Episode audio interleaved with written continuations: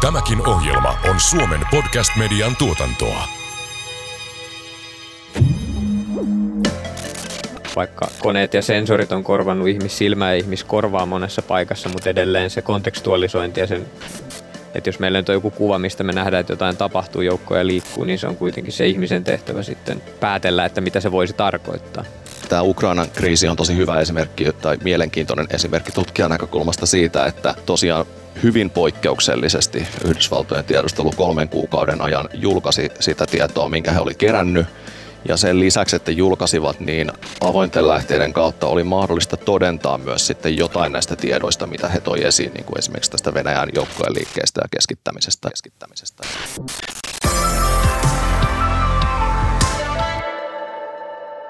Tieto on valtaa, sanotaan.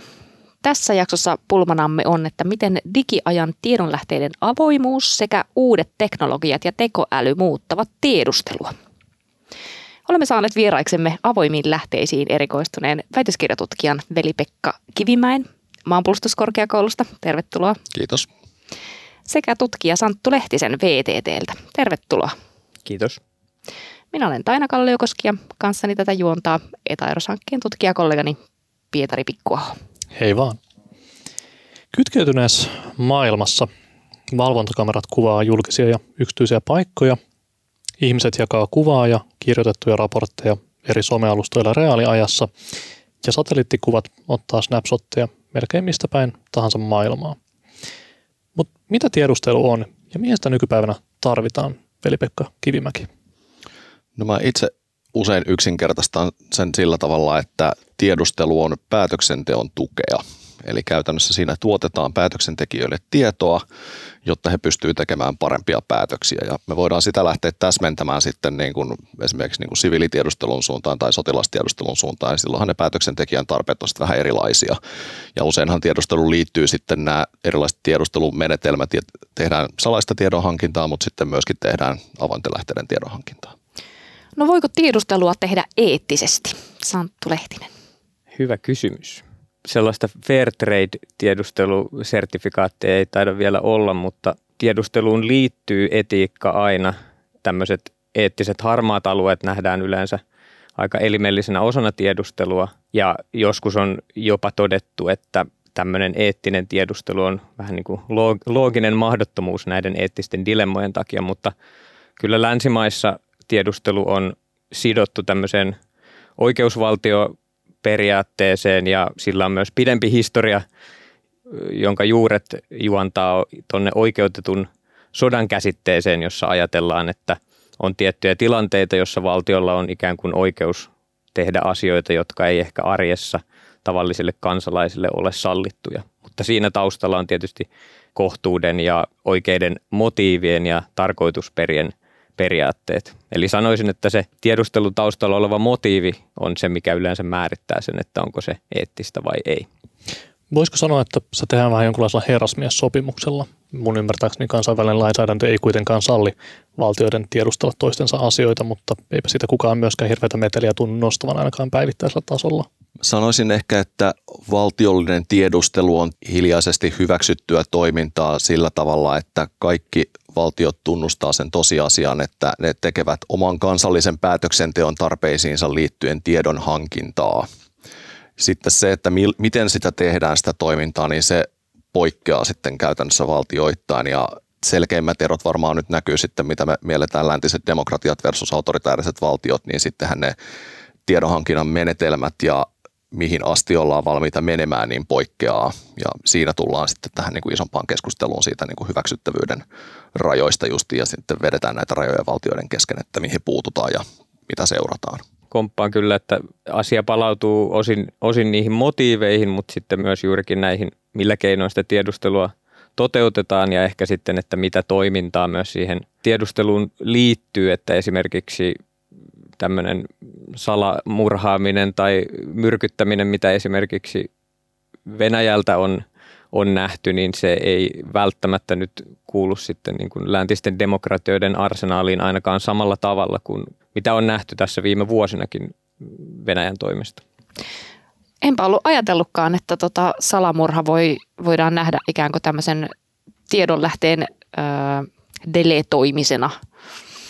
No, tässä on tämä tiedossa on tutkimuksessakin mielenkiintoinen kysymys, että mitä on tiedustelu ja mitä siihen lasketaan. Ja meillähän ei kansallisesti nyt, ei, ei tämän, tämän tyyppinen toiminta ei sovi niin kuin meidän kansallisen tiedustelun niin kuin ymmärrykseen, että tämä niin kuin olisi osa tiedustelua, kun taas sitten joissain valtioissa tämä on organisoitu tämän tyyppinen toiminta sitten yhteydeksi tiedusteluun ja sen, sitä kautta sitten on argumentoitu, että että niin tiedustelu on sitä, mitä tiedustelu tekee eri, eri maissa käytännössä. Ja saat, siellä on tiettyjä ydintoimintoja, mitkä siihen liittyy, mikä on yleensä just tämä tiedonhankinta ja salainen tiedonhankinta ja tiedon analysointi ja päätöksenteon tukeminen.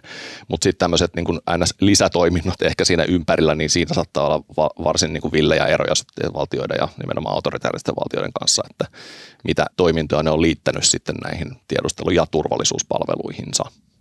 No vuonna 2019 Suomessa muuttu tiedustelulainsäädäntö. Saako nykyään valtion toimijat tarkkailla kaikkien kansalaisten digitaalista elämää ilman, että heille kerrotaan siitä? Tiedustelulaissahan on määritelty hyvin tarkasti tämä lista, että mihin nimenomaan salaista tiedonhankintaa saa käyttää. Ja silloinhan käytännössä puhutaan aina vakavasta kansallisen turvallisuuden uhasta, että se ei ole mikään massavalvontalaki tai tällainen, mikä meillä Suomessa, vaan se on hyvin tarkkarajainen uhkalähtöinen, että mihin niitä tiedustelumenetelmiä sitten voidaan käyttää toimivaltaisen viranomaisen toimesta. Vaikuttaako se tämmöisenä aikana, kun nyt ollaan vaikka tässä niin kuin nousseen kansallisen uhan ajassa, kun seurataan Ukrainan tapahtumia, mutta antaisiko se tässä tilanteessa vaikka valtiolle mahdollisuuksia suojella suomalaisia Venäjän disinformaatioyrityksiltä tai vastaavilta tilanteilta?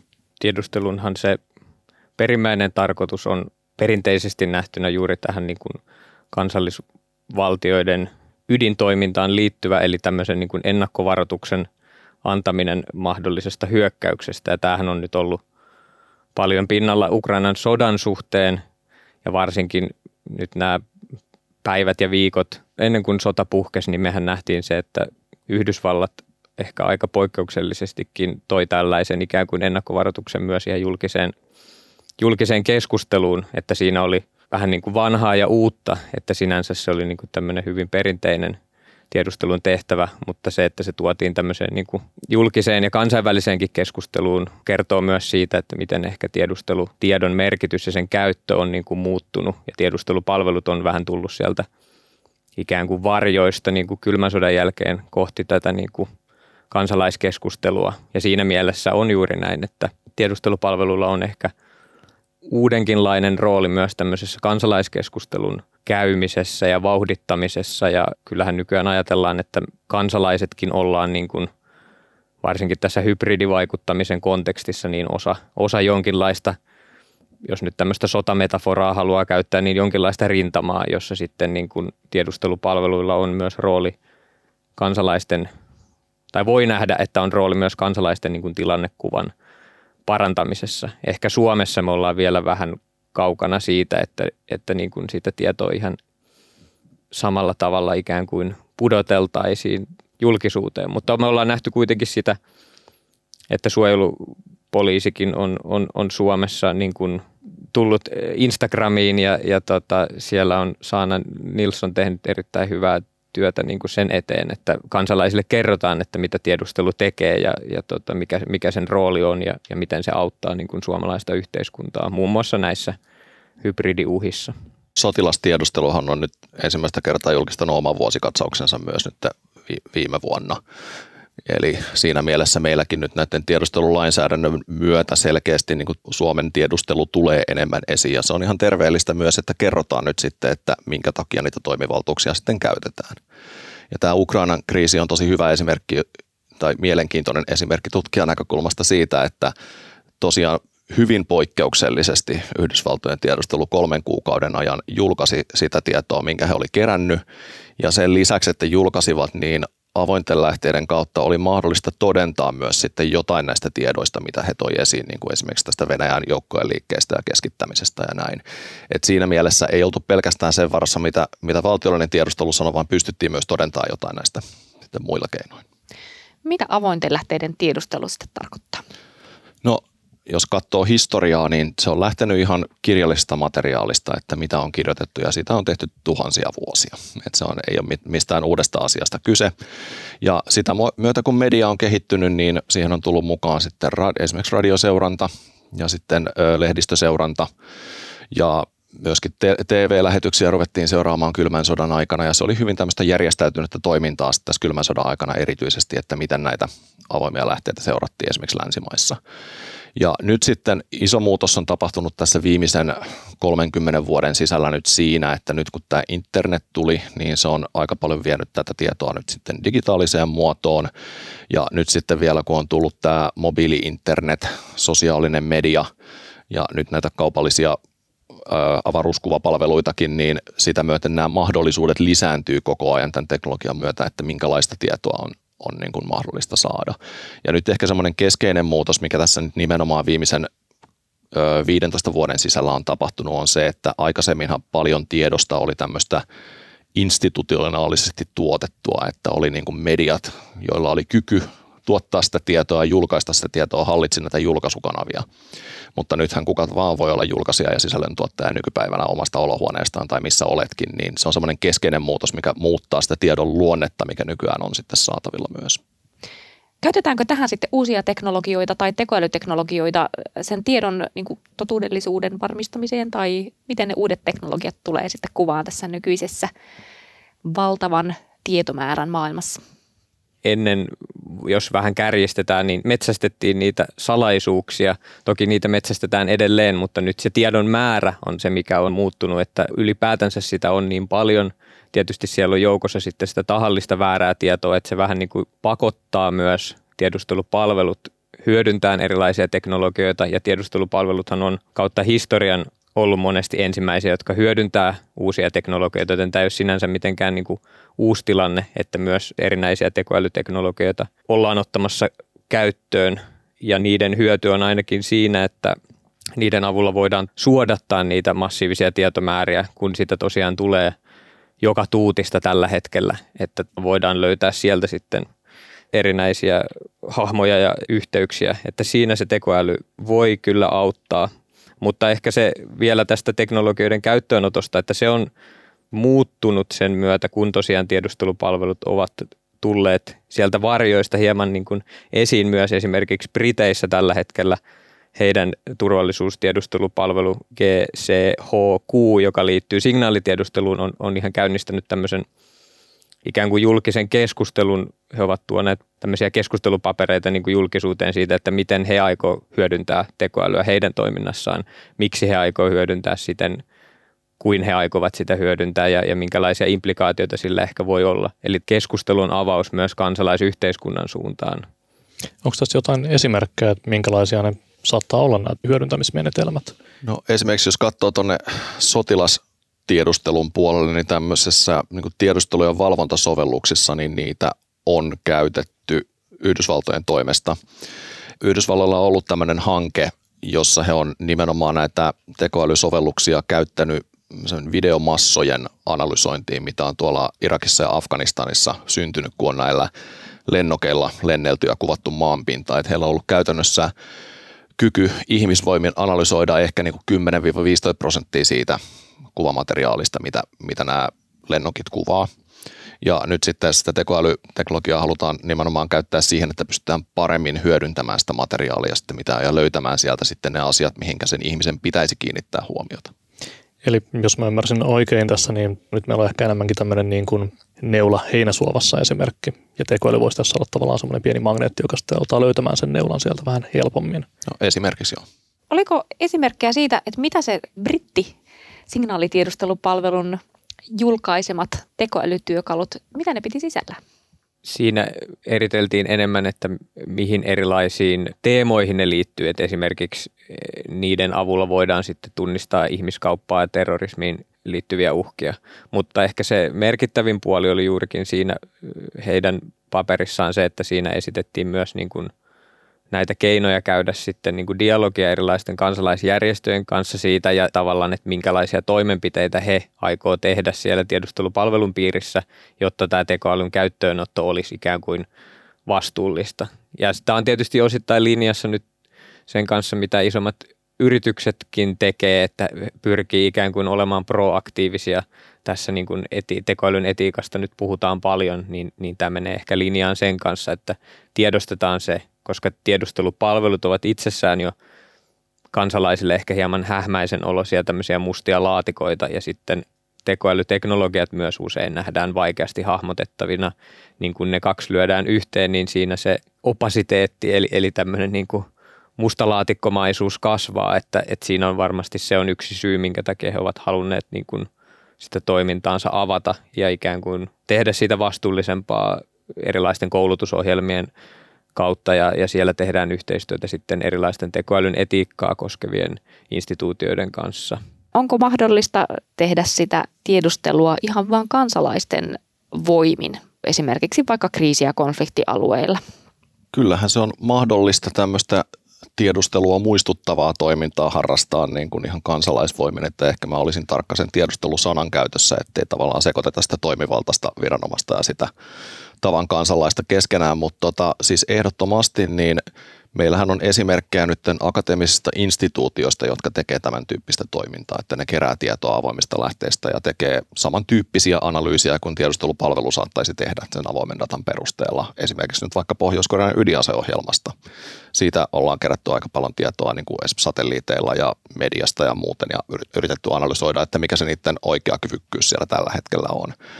Eli kyllä se on ihan, ihan täysin mahdollista. Onhan meillä sitten myöskin ihmisoikeusjärjestöillä on tämmöisiä nykyään omia yksiköitä, jotka erikoistuu tähän niin kuin digitaalisen tiedon keräämiseen just löytääkseen merkkejä sotarikoksista. Esimerkiksi että mitä, mitä näissä maailman konflikteissa tapahtuu. Että kyllä tämän tyyppinen tiedon hyödyntäminen selkeästi on lisääntymään päin. Mä oon että nykyään on ihan kännykkääppejä, jotka ohjeistaa, miten yksilöt voi dokumentoida sotarikoksia – on sellaisiakin sovelluksia olemassa, että siinä ehkä tulee vasta se käytännön raja vastaan, että kun se ihmisen ihmistä pommitetaan, niin se ei välttämättä rupea siinä kohtaa valikoimaan, millä sovelluksella se, se asian tallentaa. Eli tota, kyllä se käytännössä kuitenkin näkyy sillä tavalla, että jos nyt katsoo vaikka tota nykyistä Ukrainan sotaa, niin silminnäkiä havainnot tapahtuu niillä välineillä, millä ne normaalistikin siinä elämässään toimii. Ja sitten se enemmänkin kysymys on se, että miten se materiaali, mitä siinä on tuotettu, niin kerätään sillä tavalla, että se on sitten käyttökelpoista myöhemmin sitten mahdollisissa oikeusprosesseissa. Tässä just itse asiassa ennen kun Venäjä hyökkäsi Ukrainaan, niin Bellingcat julkaisi tämmöisen videon analyysin. Ja Venäjä oli käyttänyt tätä videota mediassaan väittäen, että se oli kaatuneen ukrainalaisen separatisti sotilaan vartalokamerasta otettua kuvaa. Ja sitten jollakin keinoilla analysoimalla olivat tutkijat huomanneet tässä, että kappas vaan siellä on samanlainen äänimaisema kuin suomalaisten muutamaa vuotta aikaisemmin kuvaamissa sotaharjoituksissa olevalla videolla, joka oli avoimesti saatavissa ilmeisesti YouTubessa. Niin onko tämän tyyppinen valeuutisten tai valeinformaation tai deepfakeien paljastaminen tiedustelutoimintaa tai, tai hahmotetaanko se myös tiedon tuottamiseksi? No ainakin netissä on kirjava joukko erilaisia toimijoita, jotka sitten tietysti käy kiivasta taistelua siellä internetissä erinäisistä videoista ja niiden implikaatioista. Ja mainitsit Bellingcatin, joka on niin kuin esimerkki siitä paremmasta ja laadukkaammasta toiminnasta, mitä siellä tapahtuu, mutta tietysti näihin erinäisiin järjestöihin tai ei edes järjestöihin, vaan ihmisryhmiin tai organisaatioihin, jotka tämän ympärillä pyörii, niin onhan siellä myös sellaista villi, villinläinen meininkiä myös, koska siellä saattaa sitten samassa, samassa keskustelussa olla ihmisiä, jotka on journalisteja, joilla on ihan niin kuin journalistinen etiikka ohjaa heitä ja sitten on salaliittoteoreetikkoja ja muita foliohattuja, jotka pyörii ikään kuin sen saman asian ympärillä. Että kyllähän se tässä mielessä tämä niin kuin avointen lähteiden tiedustelu ja ehkä myös jossain määrin tiedustelupalvelut kyllä myös kietoutuvat sitten tähän niin kuin samaan sumppuun, mitä nyt on jo ehkä koronan yhteydessä myös nähty, että sitä misinformaatiota on, on levitetty ja sitä vastaan on myös koitettu taistella monesti niin kuin kansalaisten ja kansalaisjärjestöjen toimista. Ja, ja kuten sanoin, niin Bellingcat on varmasti yksi niistä – parhaista esimerkkeistä, että miten niin kuin tällaista toimintaa voi tehdä suhteellisen korkealaatuisesti ja niin kuin integriteetillä. Eli onko tämä vähän tämmöistä sarjakuvasankarien vigilante-toimintaa modernissa ajassa? Kyllä siinä on yritelmiä löytää tämmöistä niin kuin eettistä koodistoa myöskin tälle alueelle, että on käytännössä YK on tukemana nyt on rakenneltu tämmöistä Berkeley Protocol for Open Source Investigation standardia, mikä määrittää vähän sitä, että miten tällaista avointen lähteiden tiedon tiedonhankintaa ja analyysiä tehdään sillä tavalla, että se kestää sitten myöskin tarkastelua myöhemmin. Eli siinä mielessä niin on tähän herätty ja justiin tässä niin kuin ihmisoikeuskontekstissa niin on, on lähdetty rakentelemaan sitten tämmöisiä ratkaisuja siihen, että miten näitä pystytään hyödyntämään kestävästi. Miten tota perinteiset tiedustelupalvelut, miten se suhtautuu siihen, että heidän tontilleen vähän niin kuin pörisee tämmöisiä uusia niin sanotusti harrastelijoita varmaan heidän näkökulmasta tai amatöörejä, jotka sitten yrittää sotkea lusikkansa sinne soppaan? eipä noin tiedustelupalvelut siitä kyllä mitään sano julkisuuteen ainakaan, että mitä mieltä ne näistä asioista on. Että heillä on kuitenkin se selkeä oma tonttinsa asiakas, ketä he palvelee. Että kyllähän niin kuin nykyään kuka tahansa voi päätöksentekijä roikkuu tuolla Twitterissä ja kerätä tietoa itsekin sieltä, mutta tota, sitten tiedustelupalvelujen rooli on kuitenkin vähän erilainen, koska niillä on kuitenkin taustalla aina sitten siellä se esimerkiksi kansainvälinen yhteistoiminta, että mitä tietoa he saa muilta ja mitä tietoa he pystyvät omilla erityisillä menetelmillään keräämään ja näin poispäin. Et siinä mielessä mä en ehkä näe semmoista suoraa kilpailuasetelmaa kuitenkaan siinä näiden, näiden kahden välillä, että ne on kuitenkin erilaisista asioista kyse. Ja tietysti siinä keräyksessä se iso, iso muutos on tapahtunut varmaan siinä, että satelliittien puolella on paljon kaupallisia toimijoita. Monilla muilla aloilla on, on tullut näitä kaupallisia toimijoita, jotka pystyy niin kuin aika tehokkaasti nimenomaan näistä avoimista lähteistä keräämään sitten sitä tietoa ja niin kuin myymään sitä. Sitä voidaan käyttää kaupalliseen toimintaan tai sitten kansalaisjärjestöjen erilaiseen toimintaan, että se on niin kuin juurikin monipuolistunut se kenttä ja ehkä monista keräysmenetelmistä ja tavoista se monopoliasema on sitten niin kuin valtiolta mennyt. Satelliitit on aina yleensä se hyvä esimerkki, että ne tietysti valtavan kalliita ja isoja järjestelmiä ylläpitää ja pitkään oli Yhdysvaltojen ja Neuvostoliiton niin kuin erityisoikeus, mutta nythän tässä Ukrainan sodan allakin me kaikki varmasti katseltiin tämän Maxar-yhtiön tuottamia kuvia sieltä, kun joukkoja keskitetään, että, mutta se juuri, että mihin sitä tietoa käytetään ja minkälaiseen tehtävään tai missioon, niin, niin se on toki edelleen niin kuin kansallisella tiedustelupalvelulla hyvin niin kuin omansa. Semmoinen vääristymä, mikä tässä helposti syntyy nyt tässä niin kuin valtavien tietomassojen keskellä on, että me nähdään ja ymmärretään se, mitä tapahtuu. Ja just nämä satelliittikuvatkin on hyvä esimerkki siitä, että ne on kuitenkin vaan yksi valokuva ajassa jostakin asiasta, jostakin paikasta ja se saattaa olla hyvin kapea näkymä jos siitä yhdestä asiasta ja me ei välttämättä ymmärretä silloin sitä ilmiötä siinä taustalla, että onks, ja se, sehän meidän pitäisi ymmärtää just, että onko tämä nyt normaalia vai ei.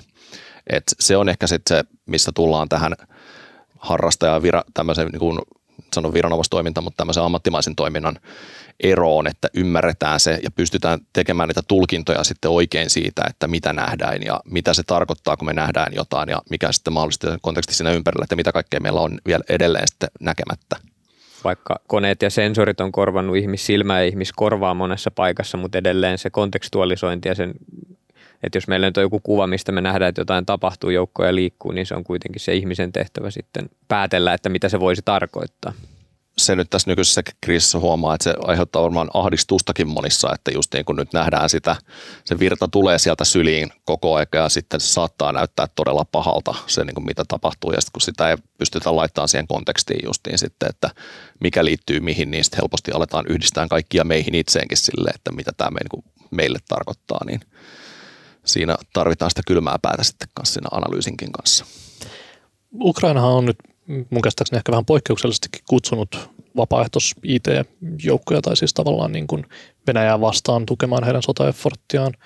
Mutta tota, onko tämmöinen oikeasti toimivaa? Pystyykö maailman hakkerit käymään niin kuin itsenäistä kohtalaisen edistynyttä valtiota niin kuin Venäjä vastaan tai tekemään mitään oikeita jälkeä? Tällaisessa tilanteessa varsinkin, kun lähdetään – kansallisvaltion sitten kohdistamaan jotain toimia, kun on sotatila meneillään, niin sitten on hy- hyvä ainakin tiedostaa, että se ei välttämättä sitten ole enää ihan pelkkää harrastelutoimintaa, ainakaan Venäjän näkökulmasta. Niin, Ukraina on sanottu, että se on vähän niin kuin joukkoistanut tuon sen kybersodan, mutta voisiko vastaavalla tavalla jos ei ajattele sitä semmoista niin kuin proaktiivista hyökkäämistä, mutta jos ajattelisit proaktiivista tiedonhankintaa, niin voisiko sen tiedon hankkimisenkin myös joukkoistaa? Mitä ja mitä se tarkoittaisi? Ihmisten tai teknologioiden näkökulmasta. Kyllähän siitä on merkkejä jo, että tuolla Ukrainassakin on tällaisia toimijoita tuolla sosiaalisessa mediassa, jotka nimenomaan on kerännyt sitä tietoa nyt esimerkiksi näistä Venäjän sotilaskalustelun liikkeestä jo viime vuonna. siinä hengessä nimenomaan, että kattokaa nyt mitä ne tekee, että tämmöistä on tulossa. Niin kyllä sitä on tapahtunut jo onko sitä sen verran paljon, että onko sitä pystynyt ikään kuin ihmistoimia seuraamaan vai käytetäänkö semmoisten niin kuin datamäärien ja, ja tiedonlähteiden analyysiin sitten jotain tota, teknologisia screenauspalveluja, jotka sitten jäsentää sitä, että mitä siellä tapahtuu ja poimii merkittävät signaalit omaa tutkimustani varten nimenomaan keräsin sitä materiaalia, mitä liittyy tähän Venäjän joukkojen keskittämiseen. Mä itse siitä käsivoimin keräsin 2100 silminnäkiä havaintoa isoon taulukkoon, jota mä käytän nyt sitten artikkelini pohjana, että semmoisen aineiston pystynyt ainakin ihmisvoimin keräämään siinä niin kuin tässä viiden viikon aikana. Miten tuommoinen prosessi tapahtuu käytännössä, kun sä keräät sen ja pistät sen tavallaan ihan avaat tälle niin kuin tavikselle, jolla ei ole mitään ymmärrystä, että miten toi käytännössä toimii? Mä käytännössä tunnistin sieltä Twitteristä tässä tapauksessa nyt näitä tämmöisiä tilejä, jotka tekee nimenomaan tätä tiedon keräämistä, ettei itse tarvitse mennä tavallaan sinne ihan alkulähteelle, mutta tota, käytännössä ne pystyy todentamaan kuitenkin sit sen, että mitä nämä Twitter-tilitkin julkaisee, että kun usein näissä videoissa, esimerkiksi TikTok-videoissakin on tämä vesileima, että mistä se on tullut, niin sen pystyy käymään katsomassa, että onko tämmöinen käyttäjä oikeasti julkaissut tämmöisen videon vai ei. Ja tota, itse käytän näitä Twitter-tilejä. Siellä nämä eri maalaiset toimijat julkaisee näitä videoita ja niitä on pystynyt sieltä sitten poimimaan ja pystyy sen kyllä automatisoimaankin sitten, että miten sieltä poimitaan vaikka joltain tietyltä tililtä kaikki ja automaattisesti arkistoidaan, että kyllä siihen on olemassa sellaisiakin menetelmiä. Että itse tein siinä vaan vähän laadullista työtä päälle vielä, kun mä sitä dataa sitten käsittelin siinä, että lisäsin sinne vähän metadataa sitten samalla. Niin. Twitterissä juuri huomaa, että siellä on aika vilkasta keskustelua myös, niin kuin saattaa olla yksittäisistä videon pätkistä tai kuvista, että onko ne nyt juuri tämän sodan ajalta tai että onko joku video edes aito. Itse näin esimerkiksi aika paljon jaettiin liittyen tähän, kun nyt tiedetään, että siellä valmistetaan Molotovin koktaileja Kiovassa puolustuksen tueksi, niin sellaista videoa, mikä oli kuvattu Maidanilla 2014, jossa tämmöinen miehistön kuljetusvaunu osuu parikaadia päin ja siellä sitten heitetään Molotovin koktaileja ja siitä selvästi lähti tämmöinen keskustelu, missä moni ajatteli, että se on niin kuin nyt. Totta kai niin siellä voi myös käydä, mutta että t- tällä tavalla ne helposti sekoittuu sitten. Eli sen kylmän pään lisäksi tavallisella kansalaisella pitäisi olla myös aika vahvat mediakritiikin taidot ja kyky jotenkin myös kyseenalaistaa Kyllä sitä tarvitaan varsinkin tämmöisen konfliktin aikana, koska siinä on kuitenkin osapuolet sitten, joilla on oma agenda. Just niin se, että, että tietysti Venäjä haluaa nyt viestiä tätä omaa viestiään omasta oikeutuksestaan toimia näin niin kuin toimii. Ja yhtä lailla Ukraina haluaa viestiä sit siitä, että niin kuin miten, miten heitä vastaan toimitaan, miten he puolustautuvat ja miten heidän puolustautuminen on oikeutettu. Että totta kai se on se semmoinen suodatin, mikä täytyy sitten päässä pitää aina sitten, kun sitä tietoakin arvioi, että keneltä se tulee ja sitten miksi se tieto on julkaistu ja mitä on jätetty sanomatta. Mä itse jään miettimään keräyksiä. Espoossakin on ollut tämä operaatio Toivo, joka on ihan ylittänyt jo uutiskynnyksen, niin siellä on tullut maininta esimerkiksi, tarvitaan korkeatasoisia droneja, että rajavartiosta voi esimerkiksi tarkkailla live-tilanteessa. Mutta tässä tulee mieleen jotain, mistä me ei ole vielä puhuttu, mikä on ehkä teknologian kaksikäyttöisyys. Eli tavallaan, että miten tämmöiset niin siviilivälineetkin voi tässä auttaa sit niin kuin turvallisuuden ja tiedustelun edistämisessä.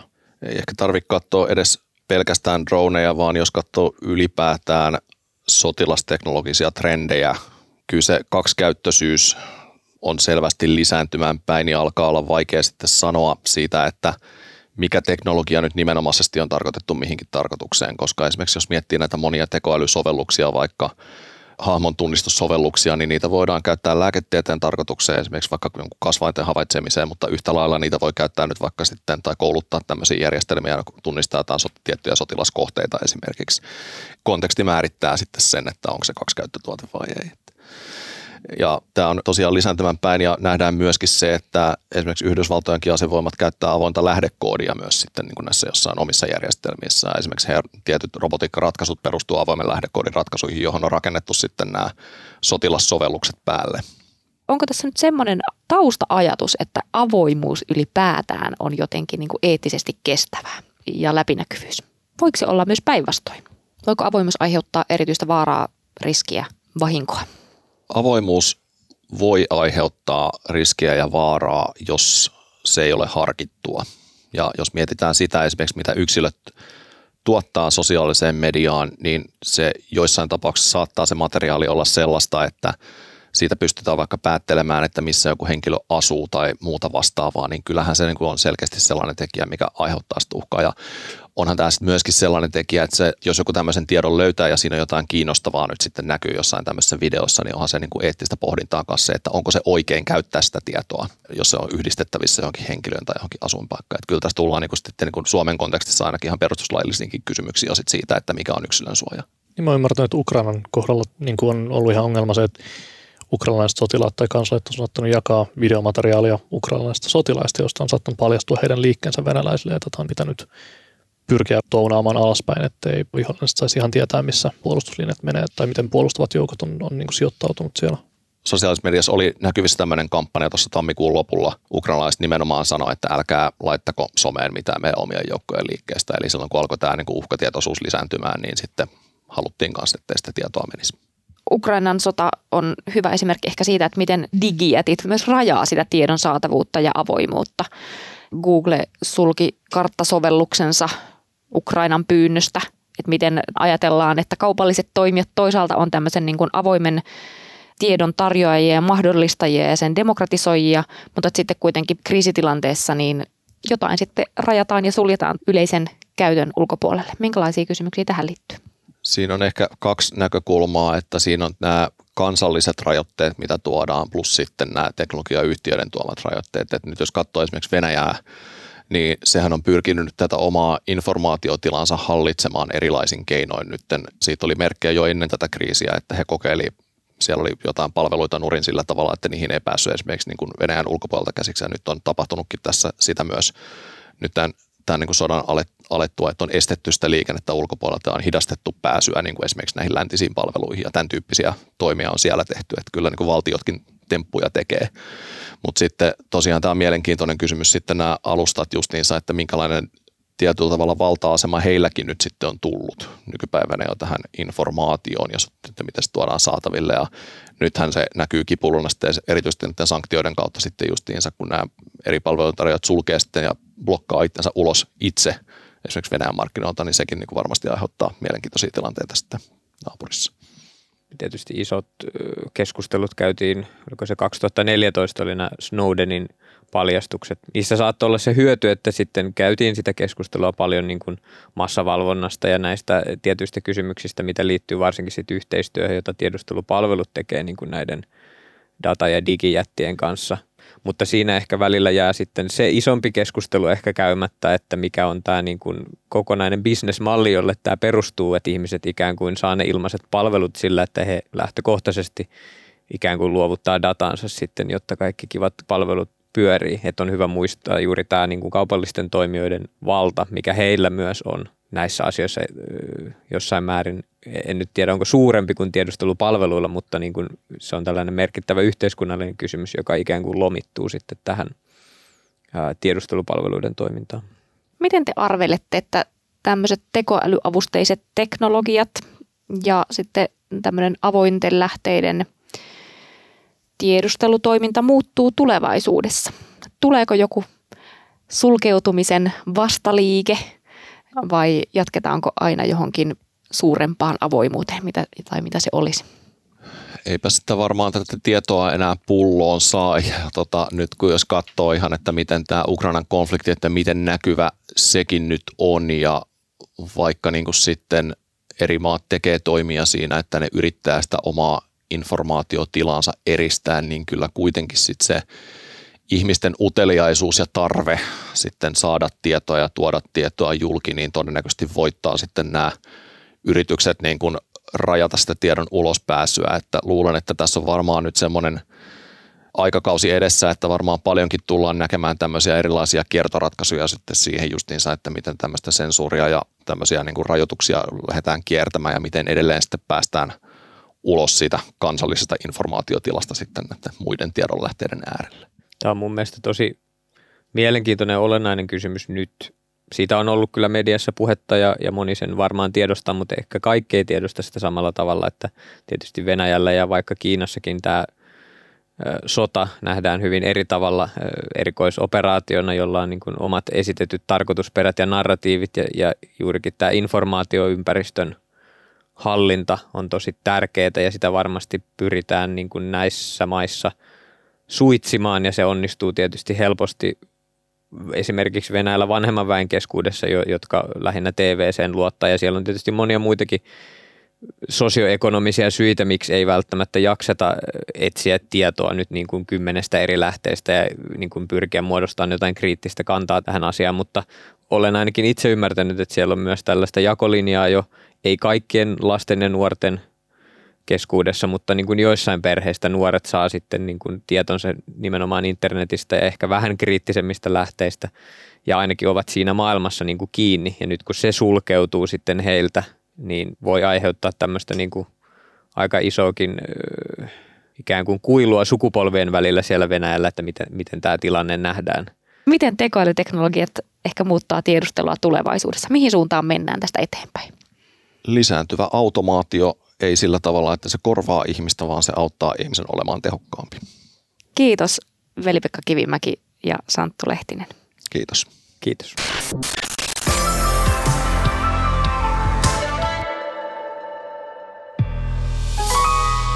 Tämän ohjelman tuotti Suomen Podcast Media. Jos pidit tästä ohjelmasta, muista seurata Spotifyssa tai arvostele ohjelma Apple Podcastissa, niin muutkin löytävät ohjelman pariin.